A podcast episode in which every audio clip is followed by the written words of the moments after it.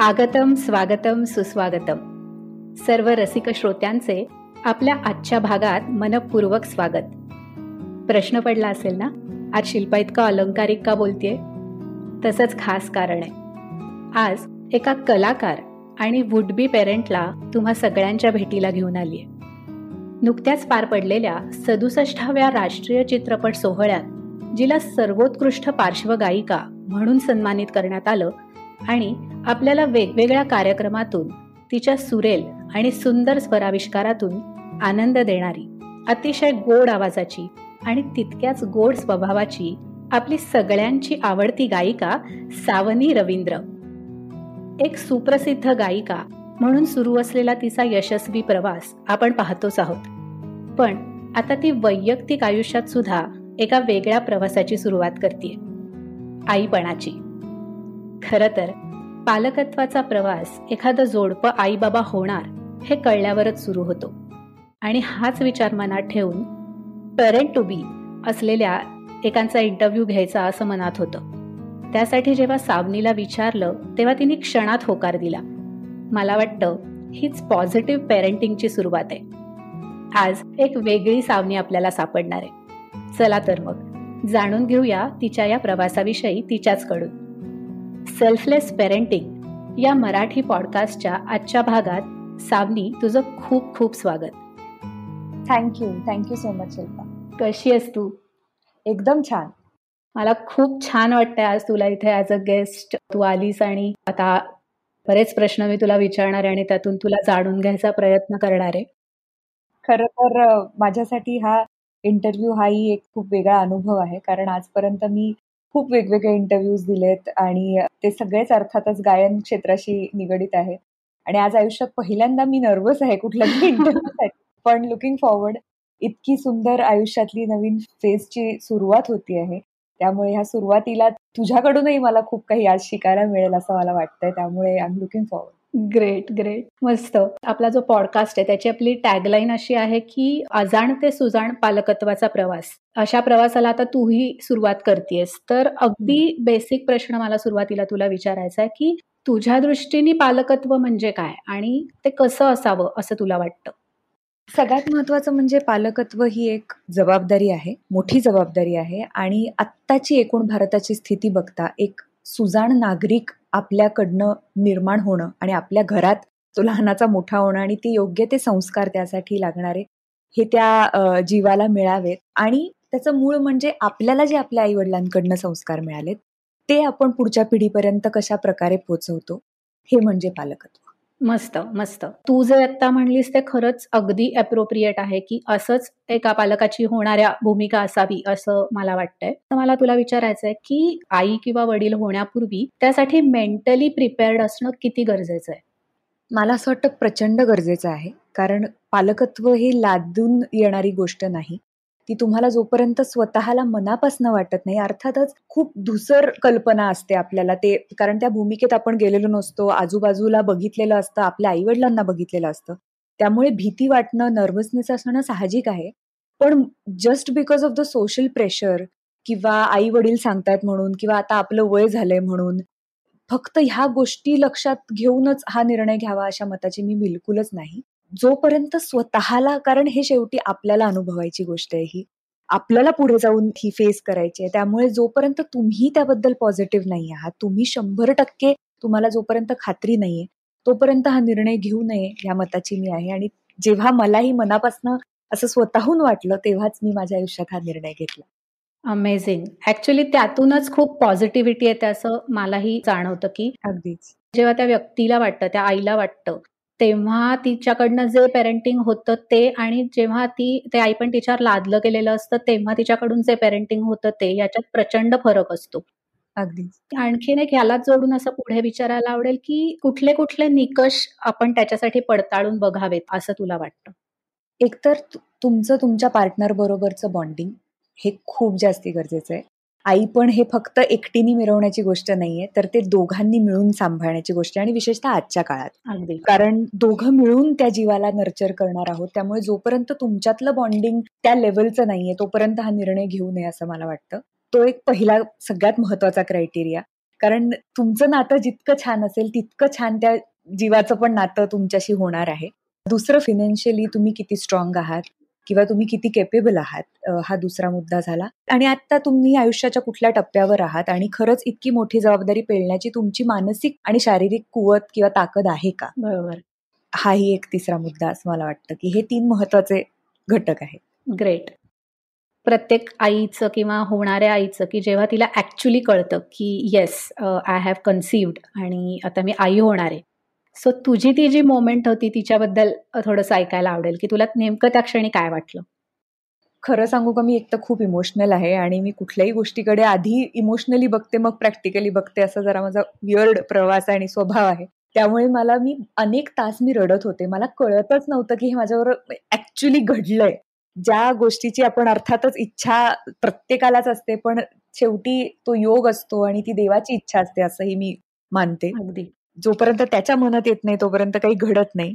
आणि तो क्षण शेवटी आला होता आणि आता मला तुला सांगताना एकदम भरून आलंय की खरंच खूप अलौकिक असा तो क्षण आहे आणि फक्त तो क्षण नाही तर त्या क्षणापासून ते आतापर्यंतचा जो हा गेल्या काही महिन्यांचा प्रवास आहे रोज निरनिराळे बदल मानसिक शारीरिक होत आहेत. मी म्हटलं तसं आधी आपण खूप ऐकलेलं असतं पण जेव्हा आपण ते अनुभवतो ते अनुभवण्याचं जे जे फिलिंग आहे ते खूप वेगळं आहे ते शब्दात व्यक्त करण्यासारखं नाहीये. ती ती जी मोमेंट होती ती लाईफ चेंजिंग मोमेंट होती असं मला वाटतं. मस्त.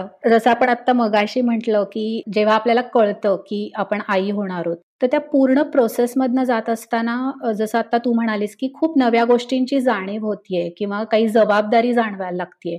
तर बरेचदा ना असं आपल्याला जाणवतं की अरे हे आधी असं नव्हतं आता असं वाटतंय मला पण आधी ह्याच्या आधी मी कधीच असा विचार केला नव्हता. तर तुझ्या बाबतीत एखादा असा प्रसंग तुला सांगता येईल का? की तुला ती जबाबदारी लक्षात आली की अरे हो आता मी आई होणार आहे.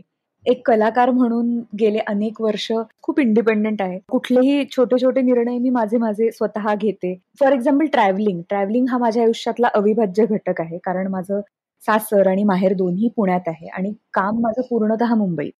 त्यामुळे मी गेले अनेक वर्ष मुंबईत कामानिमित्त राहतेय. आणि लग्नानंतर हे इनफॅक्ट माझ्या सासरच्यांच्या सपोर्टमुळे एकटीच अनेक महिने मुंबईत राहते. मग मी महिन्यातनं दोन तीनदाच सासरी येते आणि सगळ्यांना भेटते. इव्हन नवऱ्यालाही आम्ही खूप कमी वेळेला भेटतो. आणि त्यामुळे आता मी म्हणजे जेव्हा कन्सिव्ह झाल्यानंतर तसंही माझं काम बरंच चालू होतं. त्यामुळे तो एक महत्त्वाचा बदल घडला की अरे बापरे आता मी मनाला वाटेल तेव्हा उठून इकडे तिकडे नाही फिरू शकत आहे. आता मला माझ्या आधी या बाळाचा विचार करायला लागणार आहे की हे ट्रॅव्हल सेफ आहे का? किंवा कशी मी असणार आहे? मानसिक माझी स्थिती कशी असणार आहे? मी कितपत काम करू शकते? झेपेल का? स्टुडिओत मी किती तास उभं राहून गाऊ शकते? आधी कधीच मी स्वतःला असं कधी तोललं किंवा मापलं नव्हतं. पण हा विचार आता मला गेल्या काही महिन्यात अगदी स्वतःच्या आधी बाळाचा विचार होतो. असं ते नॅचरली ते घडत जाते थोडक्यात आईपणाची प्रोसेस तुझी ऑलरेडी चालू झाली आहे येस. पालक होणार हे कळल्या क्षणीच आपण पालक झालेलो असतो खरं तर. करिअर आणि या निमित्ताने तू बाहेर असतेस किंवा एक सेलिब्रिटी आहेस तू थोडक्यात. तू पब्लिक फिगर असल्यामुळे बरेचदा कसं होतं की खूप लोकांना ना खूप जास्ती इंटरेस्ट असतो या वैयक्तिक आयुष्यात या लोकांच्या. तर तुला काय वाटतं की ऍज अ सेलिब्रिटी की कुठेतरी एक लाईन ड्रॉ करायची? तर तू as a celebrity parent would be celebrity parent तुझं काय मत आहे याच्याबद्दल? अर्थातच ती लाईन ड्रॉ करायलाच पाहिजे. कारण प्रत्येक माणसालाच आपलं एक व्यक्तिगत आयुष्य असतं आणि एका लिमिट पुढे कधीच दुसऱ्यांना तो हक्क नसतो की आपण त्या माणसाच्या व्यक्तिगत आयुष्यात ढवळाढवळ करावी किंवा काही कमेंट करावी. मग तो सेलिब्रिटी असो किंवा नॉन सेलिब्रिटी ह्या मताची मी आहे. त्यामुळे फक्त सेलिब्रिटी असल्यामुळे कसं तू म्हणलीस तसं ते लगेच लोकांच्या डोळ्यासमोर येतं किंवा ते वाचनात येतं दिसतं. त्यामुळे ती लाईन खरं तर ही माझ्यासाठी हा एक विचाराचा विषय आहे. म्हणजे की मलाही या गोष्टीची थोडीशी भीती आहे की मी कसं हे पुढे जाऊन हँडल करणार आहे. कारण जोपर्यंत स्वतःबद्दलची गोष्ट असते तोपर्यंत आपल्याला काही फार जाणवत नाही. पण आता हो. जेव्हा त्या बाळाच्या बद्दल असं हे सगळं असेल तर मला खरंच आहे I have to be very careful पण तरीही मला असं वाटतं की मातृत्व ही अशी गोष्ट आहे. आम्ही आपण त्यापेक्षा वेगळे नाही प्रत्येक स्त्रीचा तो अधिकार आहे. त्यामुळे ती सेलिब्रिटी असो नॉन सेलिब्रिटी असो उलट मला माझे अनुभव शेअर करायला नक्कीच आवडेल लोकांना की मी त्यांच्यापेक्षा वेगळी नाहीये. म्हणून तर मी इतके महिने पण कार्यरत राहिले की जेणेकरून मी ऍक्टिव्ह राहीन मी खुश राहीन. मला त्याच्यात काही प्रूव्ह करायचं नाही लोकांना की बघा मी किती काम करते किंवा ह्या परिस्थितीतही मी काहीच जगा वेगळं नाही. इनफॅक्ट अशा अनेक विविध क्षेत्रातल्या महिला आहेत ज्या अगदी आता आपण ह्या परिस्थिती डॉक्टर्सही बघतोय की त्याही आठ नऊ महिन्याच्या प्रेग्नेंट आहेत पण तरी त्या कोविड काळात काम करतात म्हणजे मला असं वाटतं की स्त्री मधली जी ही ताकद आहे ती आज कुठेतरी समाजाला दिसणं गरजेचं आहे आणि अर्थात तू म्हणलीस तशी ती एक लाईन आखून जितक्या गोष्टी मला शेअर करता येतील तितक्या मला नक्कीच आवडतील लोकांशी शेअर करायला. ग्रेट. आता जसं तू म्हणालीस की तू वर्कहॉलिक आहेस आणि खूप आधीपासून तू तुझ्या तुझ्या गोष्टी ठरवतेस करतेस. तर गेल्या या सहा महिन्यांचा जर आपण विचार करायचा झालास तर तेव्हा तू हे सगळं कसं मॅनेज केलंस? म्हणजे तुझी प्रेग्नन्सी आणि काम आणि या दरम्यान काही आवर्जून उल्लेख कराव्या अशा काही गोष्टी घडल्या का? सगळ्यात महत्त्वाचा मुद्दा म्हणजे फॅमिली सपोर्ट तुम्हाला कितीही स्वतःहून वाटलं की मी हे करीन ते करीन तरी जोपर्यंत घरच्यांचा त्याला पाठिंबा नाहीये किंवा गो हेड म्हणतो ना आपण तू कर आम्ही आहोत तुझ्या बरोबर तर तो एक मानसिक आधार असल्याशिवाय आपण काहीच करू शकत नाही. त्यामुळे माझ्या सासरचे सगळे डॉक्टर फॅमिली आहे. सो त्या एका फ्रंटवर मी रिलॅक्स होते की नाही मी जे काही करते ते त्यांच्या सल्ल्यानी करते अर्थात मी स्वतःच्या आणि त्या बाळाच्या जीवाला धोका पोचणार नाही याची काळजी घेऊन जे काही करायचे ते करते. आणि मी इन्स्टिंक्ट फॉलो केले. उगाच करायचं म्हणून खूप ओव्हरलोड केला किंवा खूप काम केलंय कारण हे क्षेत्र बाहेरनं दिसताना खूप सोपं दिसतं. शूटिंग आवर्स असू देत किंवा ट्रॅव्हलिंग असू दे ह्या सगळ्यात खूप जास्ती एनर्जी जाते. आणि हो. खूप अवघड आहे हे. मला हे हे करताना खूप जाणवलं. पहिल्या ट्रायमेस्टरमध्ये मला खूप त्रास झाला. तरीही मी म्हणलं की मी काही वेगळी नाहीये. या माझ्याही पेक्षा अनेक जणींना असे विविध त्रास होतात. पण त्यांच्याकडे कला ही नसेल कदाचित जी माझ्याकडे आहे. तर त्यामुळे मी त्याचा असा पॉझिटिव्हली वापर करून घेतला. पहिल्या जवळजवळ तिसऱ्या महिन्यात शब्दांचीच रत्ने हा माझा एक सोलो मोठा कार्यक्रम चिंचवडला आयोजित केला गेला होता. पॅन्डेमिक नंतर पहिल्यांदाच लाईव्ह शो करत होते. तोही एक चॅलेंज मी स्वीकारला होता की ह्या परिस्थितीत मी एवढे तास गाऊ शकते का? आणि तो खरंच मी अक्षरशः देवावर सोडून दिलं होतं. पण मला असं वाटतं की ती जी दैवी शक्ती आहे किंवा माझ्यामध्ये आता जे बाळ आहे त्याची जी ताकद आहे की नाही जे काही करते ते मी एकटी नाही आता आम्ही दोघं मिळून करतोय हे मी खूप अनुभवलं. मी त्या बाळाला दरवेळेस कुठलंही काम करत असताना की आता मी रेकॉर्डिंगला चालली आपण आज गाऊयात हा. आपण आता इतके वेळ गाऊयात तू माझ्याबरोबर राहा तू मला ताकद दे असं सांगून मी त्या गोष्टी केल्या. त्यामुळे मला त्यामुळे ती एक वेगळी एनर्जी किंवा वेगळी ताकद माझ्याबरोबर सतत होती असं मला जाणवतंय. अजूनही आहे अर्थातच. मस्त मस्त. फारच छान. मला खरंच खूप आवडला तुझा हा अप्रोच की त्याला सोबत घेऊन ती करणं गोष्ट आणि अगदी आधीपासून ती करणं हे खरंच खूप भारी यानंतर जसा तू म्हणलीस तुला पहिल्या तीन महिन्यात थोडा त्रास झाला की प्रेग्नन्सीमध्ये होणाऱ्या आईच्या शरीरामध्ये बदल घडत असतात किंवा मूड स्विंग्स होतात वगैरे. तर अशा वेळेला तिच्या आजूबाजूला असणारे जी लोक आहेत तर त्यांनी कशा पद्धतीने तिला सपोर्ट करायला पाहिजे असं तुला वाटतं? सगळ्यात पहिली गोष्ट म्हणजे तिला जज नाही केलं पाहिजे छोट्या छोट्या गोष्टींवरनं. कारण मी म्हणलं तसं जी व्यक्ती ते भोगते तिचं तिलाच माहितीये की ती कशातनं जाते बऱ्याचदा त्या व्यक्तीच्याही कंट्रोलमध्ये नसतात त्या गोष्टी. म्हणजे आपण असं पटकन काहीतरी बोलून जातो किंवा रिॲक्ट होऊन जातो किंवा अचानक विनाकारण रडायला येतं अचानक राग येतो. ह्याचं त्या व्यक्तीलाही खरं तर आश्चर्य वाटत असतं. म्हणजे ती काही ती मुद्दामून करत नसते. त्यामुळे तिच्या कुठल्याही ऍक्शनला जज न करता बऱ्याच वेळेला फक्त एक लिस्नरची भूमिका घेतली तरी चालेल असंही मला वाटतं की दरवेळेस स्वतःहून काही ज्ञान द्यायला पाहिजे असं नाही. तुम्ही कदाचित फक्त तिचं ऐकून जरी घेतलं ना तरी तिला मोकळं वाटतं बरं वाटतं. अगदी. जस्ट तिथे मॉरली सपोर्ट करणं त्या व्यक्तीला आणि तू ह्यात एकटी नाहीयेस आम्ही सगळे तुझ्या बरोबर आहोत. ही कुठेतरी तिला सतत जाणीव करून देणं इतकं जरी केलं तरी मला असं वाटतं की खूप सोपं होईल आयुष्य. अगदी, अगदी. जसं तू म्हणलीस ते अगदी बरोबर आहे, की व्हेंटिलेशनचीच बरेचदा गरज असते. पण ते बरेचदा काय होतं ना, तिथे जज केलं जातं आणि लगेच सल्ले द्यायला लोक आतुर होतात तिथे. आणि मला असं वाटतं प्रत्येकाची प्रेग्नन्सी वेगळी असते. म्हणजे प्रत्येकाचा तो प्रवास वेगळा आहे. त्यामुळे बरेचदा लोकांचा सल्ला देण्यामागचा पण असं हे असतं, की मला हे झालं होतं, मला अरे पण नॉट नेसेसरी ते समोरच्याला होईल.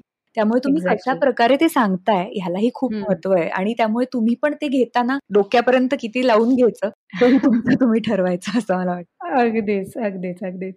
आता थोडस एक महत्त्वाचा प्रश्न वाटतो मला. प्रत्येक स्त्रीच्या आयुष्यात जेव्हा ही गोष्ट येते आई पण येतं तर कुठेतरी त्या तिच्या करिअरमध्ये म्हण किंवा तिला जी गोष्ट ती करत असते त्यामध्ये कुठेतरी पॉज येतो किंवा ब्रेक येतो. तर तिथे तुला काय वाटतं की पॉझिटिव्हली कसं बघता येईल त्या गोष्टीकडे किंवा त्या फेजकडे आणि ती इफेक्टिव्हली आपण कशी हाताळू शकतो? अर्थातच ते साहजिक आहे ब्रेक येणं हे. आणि तो यावा असंही मला वाटतं. कारण जोपर्यंत तुम्ही स्वतःला डिटॅच करून कुठल्या तरी नवीन जीवाशी समर्पित होत नाही तोपर्यंत तो जीवही तुम्हाला स्वीकारणार नाही तितक्या पूर्णत असं मला वाटतं. आणि तो जो पहिला महत्त्वाचा जो काळ आहे तो तरी शेवटी कारण त्याच्यासाठी आपण एक पुढे जाऊन आदर्शच असणार आहोत आदर्शच ठेवणार आहोत की मी मी तुझ्यासाठी नाही करते मी माझ्यासाठी करते. कारण तुला आनंदी बघून मला छान वाटतंय. शेवटी आपण प्रत्येक जण स्वार्थी असतो. स्वतःच्या आनंदासाठीच आपण हे सगळं करतोय. त्यामुळे त्या बाळामध्ये रमणं पहिले काही महिने हाही मला वाटतं की आयुष्यात अत्यंत महत्त्वाचा टप्पा आहे. आणि तो एकदा गेला की परत तुम्ही नाही तो काळ परत आणू शकत. त्यामुळे तो ब्रेक हा जरी करिअर दृष्ट्या असला किंवा लोकांच्या दृष्ट्या हा आता हिने काय ब्रेकच घेतला आता हिचं आयुष्य हा आता काय ती परत काही एवढं काही काम करेल असं आम्हाला वाटत नाही असं लोकच ठरवतात. आणि लोक ठरवतात म्हणून कदाचित तिलाही बरेचदा वाटायला लागतं की अरे बापरे आता माझं कसं होईल? त्यामुळे त्याची कुठेतरी अनामिक भीती असते. शेवटी तुमचं तुम्ही ठरवणार आहात. लोक तुमच्या बाळाला बघायला येणार नाहीयेत. ती जबाबदारी ही तुम्हालाच निभावायची आहे. त्यामुळे तो ब्रेक जरी आला तरी पुढे नव्या जोमानी तुम्ही काम करू शकता. आणि इनफॅक्ट मला असं वाटतं तुम्हाला अजून ताकद मिळेल काम करायला. कारण मी जसं मी आत्ता अनुभवते प्रेग्नन्सीमध्ये मी आधी काम करायचे ते आणि आत्ता करते ह्याच्यात एक वेगळी शक्ती माझ्याशी जोडली गेली आहे ह्याचा मला सतत एक भास आहे किंवा जाणीव आहे. तशीच तुम्हाला आयुष्यभरासाठी एक वेगळं वेगळी ताकद तुमच्याबरोबर असणार आहे ज्याच्यासाठी तुम्ही अजून ऊर्जेने काम करू शकता असं मला वाटतं. त्यामुळे ती फेज आहे ती पण एन्जॉय करायला पाहिजे. अगदीच. पण अगं बरेचदा असं बघितलं जातं की मुली स्वतःच तो गिल्ट घेतात त्या गोष्टीचा. खरंच तो ब्रेक का नाही घ्यायचा? हा प्रश्न प्रत्येक स्त्रीने स्वतःला विचारला पाहिजे की जर तुम्ही ती जबाबदारी आता घेताय ना आई होण्याची तर तो तुम्ही घेतला पाहिजे ऍक्च्युली मी ही याच मताची आहे आणि मला खरंच खूप छान वाटलं तुझं म्हणणं ऐकून की तूही अशाच पद्धतीने विचार करतेस आता थोडासा एक वेगळा प्रश्न विचारणार आहे. एखादी बाई प्रेग्नंट असेल तर वुड बी मॉम म्हणूयात आपण. तर तिच्याकडे ना खूप फोकस केला जातो की अरे तिची काळजी घ्या तिचं खाणं पिणं तिचं हे जे काही असतं. आणि ऑफकोर्स ते गरजेचं पण असतं. पण इथे कुठेतरी ना वुड बी डॅड जे असतात ते थोडेसे झाकोळले जातात. त्यांचा ऍक्च्युली रोल पण खरंच खूप महत्त्वाचा आहे. तुला काय वाटतं ह्याच्याबद्दल? की त्यांनी कसं प्रिपरेशन केलं पाहिजे? किंवा त्यांचा सहभाग कसा असला पाहिजे? मला वाटतं की एकतर जितकं आपल्याकडे बायकांना ह्या महिन्यांमध्ये जितकं पॅम्पर केलं जातं तितकंच महत्त्व पुरुषांनाही दिलं पाहिजे. कारण त्यांच्यासाठी ही जास्ती चॅलेंजिंग आहे. निदान बाई ही फिजिकली त्या भूमिकेत जातीये. किंवा फिजिकली गेल्यामुळे आपोआप मेंटलीही जाते पण पुरुषांमध्ये तसे फिजिकल बदल काहीच घडत नाहीत. त्यामुळे त्यांना जास्ती अवघड आहे मेंटली त्या भूमिकेत शिरणं.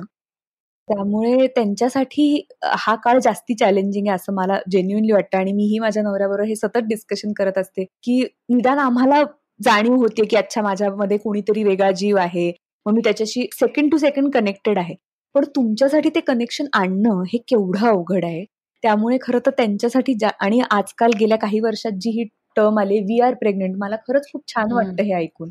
म्हणजे की हा निर्णय हा माझ्या एकटीचा नाही आपल्या दोघांचा निर्णय आहे आणि आपण आयुष्यभर दोघं मिळून त्या जीवाला नर्चर करणार आहोत. त्यामुळे ही सगळी जर्नी त्या दोघांची असल्यामुळे ती दोघांनाही इक्वल फोकस मिळणं आणि त्या भूमिकेतनं मग नॅचरली तेही त्या भूमिकेत शिरतात. पूर्वीच्या काळी कसं होतं की नाही मग बाईचीच जबाबदारी आहे मूल ही आणि हो, तिनेच हो. केलं पाहिजे सगळं. हे एक अलिखित नियम होता म्हणजे तिची इच्छा असो नसो. परदेशात तर पूर्णतःच वेगळा सिनारिओ आहे. भारतात आता काही प्रमाणात का होईना पण आपल्याकडे इक्वल पॅरेंटिंग आलेलं आहे.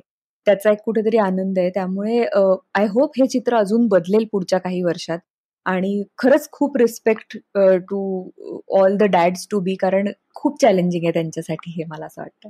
जेव्हा आशिष ना जेव्हा तू हे डिक्लेअर केलंस की yes I am pregnant we are pregnant rather how was his reaction बापरे तो तर खूप खुश होता. म्हणजे ऑफकोर्स ती पहिली रिॲक्शन असतेच. आणि बिईंग अ डॉक्टर म्हणजे अर्थात he is not a gynaecologist पण त्याच्या इंटर्नशिपमध्ये त्यांनी खूप जवळ ही डिलिव्हरी आणि ह्या सगळ्या ही प्रोसेस अनुभवली आहे स्वतः सहभाग घेतलेला आहे त्यामध्ये ऍज अ डॉक्टर त्यामुळे तो तर खूप एक्साइटेड होता आणि सुरुवातीच्या काळात जेव्हा आपण खूप असे इमोशनली वल्नरेबल असतो आपल्यालाही कळत नसतं की अरे बापरे हे काय आता होणार आहे? तेव्हा त्यांनी मला खूप मानसिक आधार दिला. पण त्याची रिॲक्शन आम्ही दोघेही इक्वली नर्वस होतो खरं तर. त्यामुळे आम्ही अजूनही ह्या काळात दोघे एकमेकांना सांभाळून आणि सावरत सावरतच पुढे चाललेलो ग्रेट मस्त. अजून एक थोडासा महत्त्वाचा प्रश्न आहे की पालकत्व आपल्याला यशस्वीपणे पेलता यावं. तर त्यासाठी तू स्वतःला काही वेगळं काही अपग्रेडेशन करतेस का? तू स्वतःच्या ह्याच्यामध्ये जसं काही पुस्तकं चांगली वाचणं म्हण किंवा काही वर्कशॉप्स अटेंड करणं. असं तू काही करतेस का? ऑनेस्टली मी तसं काही आतापर्यंत केलेलं नाहीये. कारण मला असं बरेचदा वाटतं की ती गोष्ट जेव्हा ऍक्च्युअली तुमच्यासमोर येते तेव्हा ती आधी तुम्ही प्री कन्सिव्ड काही डोक्यात ठेवणं अज्युम करणं की मी असं करीन तसं करीन आणि प्रत्यक्षात तशी ती परिस्थिती नसते.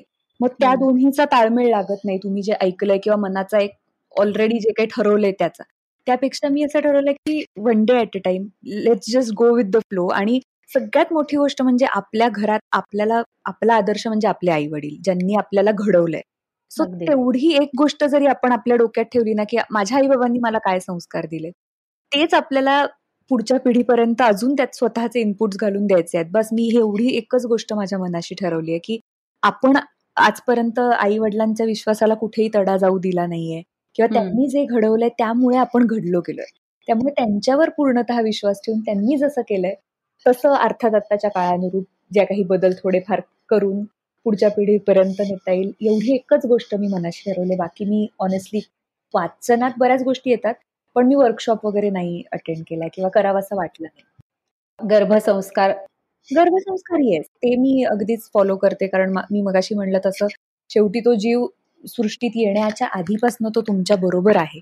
तो त्याच्याशी तुमचा रोजचा संवाद असला पाहिजे. अर्थात म्युझिक हा एक हो. खूप मोठा भाग आहे गर्भसंस्कार मधला आणि खूप भाग्यवान आहे की बाकीच्या बायकांना जे बाहेरून करावं लागतं प्रयत्न म्हणून जे माझ्या मध्ये आपसुकच होतंय की मी पूर्णतः म्युझिक मध्येच असते दिवस रात्र सो तो एक मोठा संस्कार आपोआपच घडतो आहे आणि मी खूप स्पिरिच्युअलही आहे. घरातही स्पिरिच्युअल वातावरण असल्यामुळे रोजचं बेसिक स्तोत्र पठण असो किंवा ह्या छोट्या छोट्या गोष्टी मी पाळते. अर्थात मी अति काही केलेलं नाहीये.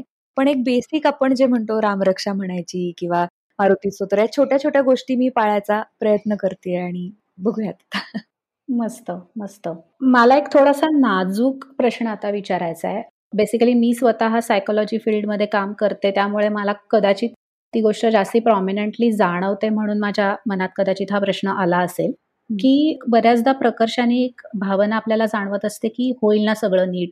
किंवा आपल्याला जमेल ना हे सगळं. एक थोडी अनाहूत भीती म्हणू शकतो आपण की ती प्रत्येकच होणाऱ्या आईबाबांच्या मनात असते रादर आईच्या मनात जास्ती असते. तर त्याच्याशी तू कसं डील करतेस? आणि जर गरज असेल खरंच एखाद्या स्त्रीला म्हणजे वुड बी आई जी आहे तिला तर डॉक्टर इतकीच सायकोलॉजिस्टची पण मदत घ्यायला पाहिजे. याबद्दल तुझं काय मत आहे? अगदीच घ्यायला पाहिजे. आणि मी म्हणेन की ह्यामध्ये आपल्याकडे खूप टॅबू केला जातो. अरे बापरे हिला सेशन्स लागतायत का? अच्छा ही डॉक्टरकडे जाते का? अरे पण इट्स म्हणजे जस्ट लाईक अनादर म्हणजे डिझीज पण नाही म्हणणार मी. खर तर सर्दी खोकल्यासारखंच आहे की त्याच्यासाठी तू जशी जनरल डॉक्टरकडे जातेस. मला आता एन्झायटी वाटतेय किंवा मला डिप्रेशन आलंय. हे म्हणून सुद्धा तू डॉक्टरकडे जाऊच शकतेस. करेक्ट आणि जेव्हा तुमची स्वतःची तेवढी मानसिक ताकद नसते तेव्हा दुसऱ्यांची मदत घेणं ह्याच्यात काही गैर नाहीये. उलट त्यांनी तुमचा कॉन्फिडन्स वाढणार असेल आणि तुमचं आयुष्य सुखकर होणार असेल तर त्यात काय गैर आहे असं मला वाटतं? सो तो अवेअरनेस प्रत्येकामध्ये इनफॅक्ट मी पण जेव्हा जेव्हा शक्य असेल किंवा माझी कोणी मैत्रीण कोणी ह्याच्यातनं जात असेल की नाही मला डिप्रेशन आलंय कारण सध्याचा हो. काळ इतका अवघड आहे सगळ्यांसाठी. पोस्ट कोविड म्हणजे पोस्ट नाही आता ड्युरिंग कोविड म्हणायला लागतं दुर्दैवानी. त्यामुळे प्रत्येकालाच याची गरज पडणार आहे. पण ह्याचं एक दुसरी बाजू अशी आहे की आपल्याकडे योग साधना आहे मेडिटेशन आहे या गोष्टीही आपण करायला पाहिजेत असं मला वाटतं की अर्थात डॉक्टरकडे जाणं हा तर उत्तम उपाय आहेच पण त्या व्यतिरिक्त स्वतःही आपण काय करू शकतो त्या गोष्टींपासून स्वतःला लांब ठेवण्यासाठी किंवा ओव्हर थिंकिंग पासन किंवा निगेटिव्ह थिंकिंगपासून लांब ठेवण्यासाठी माझं असं मत नाही की तुम्ही देव मानलाच पाहिजे किंवा तुम्ही काही देवाचं केलं म्हणजे मानसिक शांतता मिळेल असं मला म्हणायचं नाही. पण निदान जी गोष्ट तुम्हाला आवडते मग व्यायाम असो मेडिटेशन असो ह्या गोष्टीही यांचाही खूप फरक पडतो असं मला नक्कीच वाटतं. Great great. बऱ्यापैकी शेवटाकडे आलेलो आहोत. शेवटचा प्रश्न मला तुला असं विचारायचा आहे की मी स्वतःही हे अनुभवलंय आणि कदाचित तुलाही हा अनुभव येत असेल की आपल्याला या काळामध्ये ना खूप डिस्कवरीज होत असतात. आई होणाऱ्या आईबाबांना की अरे काहीतरी नव्याने सापडतं किंवा असं वाटतं की अरे नाही ह्या गोष्टी ना करायलाच पाहिजेत आपण आणि ह्या गोष्टी अजिबात नाही केल्या पाहिजेत टाळायला पाहिजेत. तर तुमच्या दोघांच्या बाबतीत अशा काही गोष्टी तुला सांगता येतील का? म्हणजे आत्ताचे जे आपल्याला ऐकणारे वुड बी पेरेंट्स असतील तर त्यांनाही इन्साइट्स मिळू शकतील की बाबा नाही ह्या गोष्टी आम्ही टाळल्या आमच्या त्या फेजमध्ये आणि ह्या गोष्टी आम्ही अगदी आवर्जून केल्या. एक महत्वाची गोष्ट जी खरं तर टाळायची आम्ही ठरवली आहे मला माहीत नाही कितपत मी सक्सेसफुल होईन ह्याच्यात पण जवळजवळ वयाची काही पहिली तीन चार वर्ष तरी मोबाईल फोनपासून लांब ठेवायचं मुलांना असं जवळपासचे उदाहरणं बघता खूप अवघड वाटतंय. आणि आता सगळं ऑनलाईन प्रशिक्षणही ऑनलाईन होत आहे तर त्यामुळे ती एक महत्वाची गोष्ट आम्ही ठरवली आहे खरं तर. मला माहीत नाही हे मी कसं अंमलात आणणार आहे किंवा कितपत सक्सेसफुली होईल हे. ही एक महत्वाची गोष्ट आहे आणि दुसरं म्हणजे कुठलाही आपला निर्णय किंवा आपली आवड आपल्या मुलावर न लादणे हा एक खूप महत्त्वाचा निर्णय आम्ही दोघांनी घेतलाय की बरेचदा आता आमच्याकडे ही चिंचवडला माझे आई वडील दोघेही पीएचडी आहेत म्युझिकमध्ये. आमची स्वतःची अकॅडमी आहे. आणि असे अनेक पालक मीही माझ्या लहानपणापासून बघितलेत जे त्यांना गायचं होतं म्हणून मुलांना गाण्याच्या क्लासला घेऊन आलेत आणि असं लिटरली असं विचारतात की किती दिवसात आमचा मुलगा गाईल? तर ह्या गोष्टी खूप मला त्या त्रास व्हायचा मला ते बघून की पालक नाही ठरवू शकत मुलांनी काय करायचं.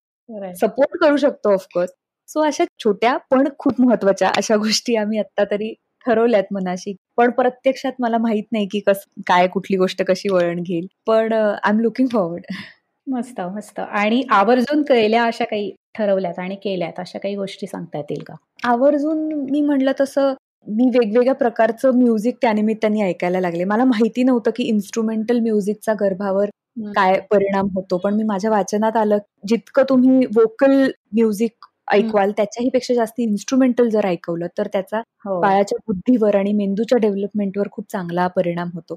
सो ते मी आवर्जून पाळलं कटाक्षाने. अर्थात कुठलंही म्युझिक मला आवडतंच आणि मी एन्जॉयच करते. पण मी इन्स्ट्रुमेंटल एवढं ऐकलं नव्हतं आधी जे मी ह्या काळात ऐकायला लागले. आणि खरंच मला त्यानंतर इतकं पीसफुल आणि प्रसन्न वाटलं की मला जरूर मी हे आवर्जून सांगेन वुड बी मदर्स ना की जेव्हा तुम्हाला लो वाटेल किंवा असं वाटेल की नाही मला कंटाळाच आलाय किंवा असं डल वाटतंय किंवा एनर्जीज नाही मिळत आहे कुठली पॉझिटिव्ह एनर्जी तर प्लीज फ्लूट किंवा सतार किंवा ज्या जे म्युझिक ऐकून तुम्हाला प्रसन्न वाटेल इन्स्ट्रुमेंटल ते तुम्ही आवर्जून ऐका नक्की ग्रेट म्हणजे थोडक्यात खरंच डिस्कव्हरी झाली. येस येस ऑफकोर्स मस्त मस्त. मला असं वाटतं की माझ्या डोक्यात जे काही प्रश्न होते ते आता ऑलमोस्ट आपले विचारून झालेले आहेत. आणि खरंच खूपच छान पद्धतीने आणि खरंच मी जसं सुरुवातीला म्हटलं की पॉझिटिव्हली तू या गोष्टींकडे बघतीयस आणि तो ऍक्सेप्टन्स जो स्वतःला असला पाहिजे असं मला नेहमी वाटतं की होणाऱ्या आईला तो ऍक्सेप्टन्स पाहिजे की मी आई पण ऍक्सेप्ट केलंय किंवा आता मी खरंच मनापासून आई होणार आहे. तर ते तुझ्यामध्ये अगदी रिफ्लेक्ट होतंय असं आता मला दिसतंय. आणि खरंच डेफिनेटली ह्याचा खूप पॉझिटिव्ह परिणाम होतो. तर मला असं वाटतं की आपण आता सांगतेकडे आलेलो आहोत. पण तुला इंटरव्ह्यूला बोलवणं आणि गाणं तुझ्याकडनं न ऐकणं हा गुन्हा होईल. तो तर मला तुला एक अशी रिक्वेस्ट करायची की एक छानसं गाण्याच्या एक चार ओळी होईना पण आमच्यासाठी गाऊन दाखवशील का प्लीज येस जरूर. आणि आता मी ज्या भूमिकेत आहे तसं मी म्हणलं तसं रोज मी ठराविक रात्री मी आवर्जून एक प्लेलिस्ट बनवली आहे. अंगाई प्लेलिस्ट आहे ती की जेणेकरून मलाही शांत झोप लागेल आणि बाळालाही शांत झोप लागेल. आणि जन्माला येण्याआधीच त्याला ही गाणी माहितीही होतील. ह्या भूमिकेतनं मी सध्या अंगाई खूप ऐकतेय किंवा गातेही उरलेल्या वेळात. तर त्याच्या जस्ट दोन ओळी मी गाऊन दाखव नक्की नक्की. नीज माझ्या नंदलाला नंदलाला रे. शांत हे आभाळ सारे. शांत हे अभा शान्तताी शान्तवारी शान्ती शान्तवारी या सूराता। मंद झाला मंद झाला रे। नीज माझ्या नंदलाला नंदलाला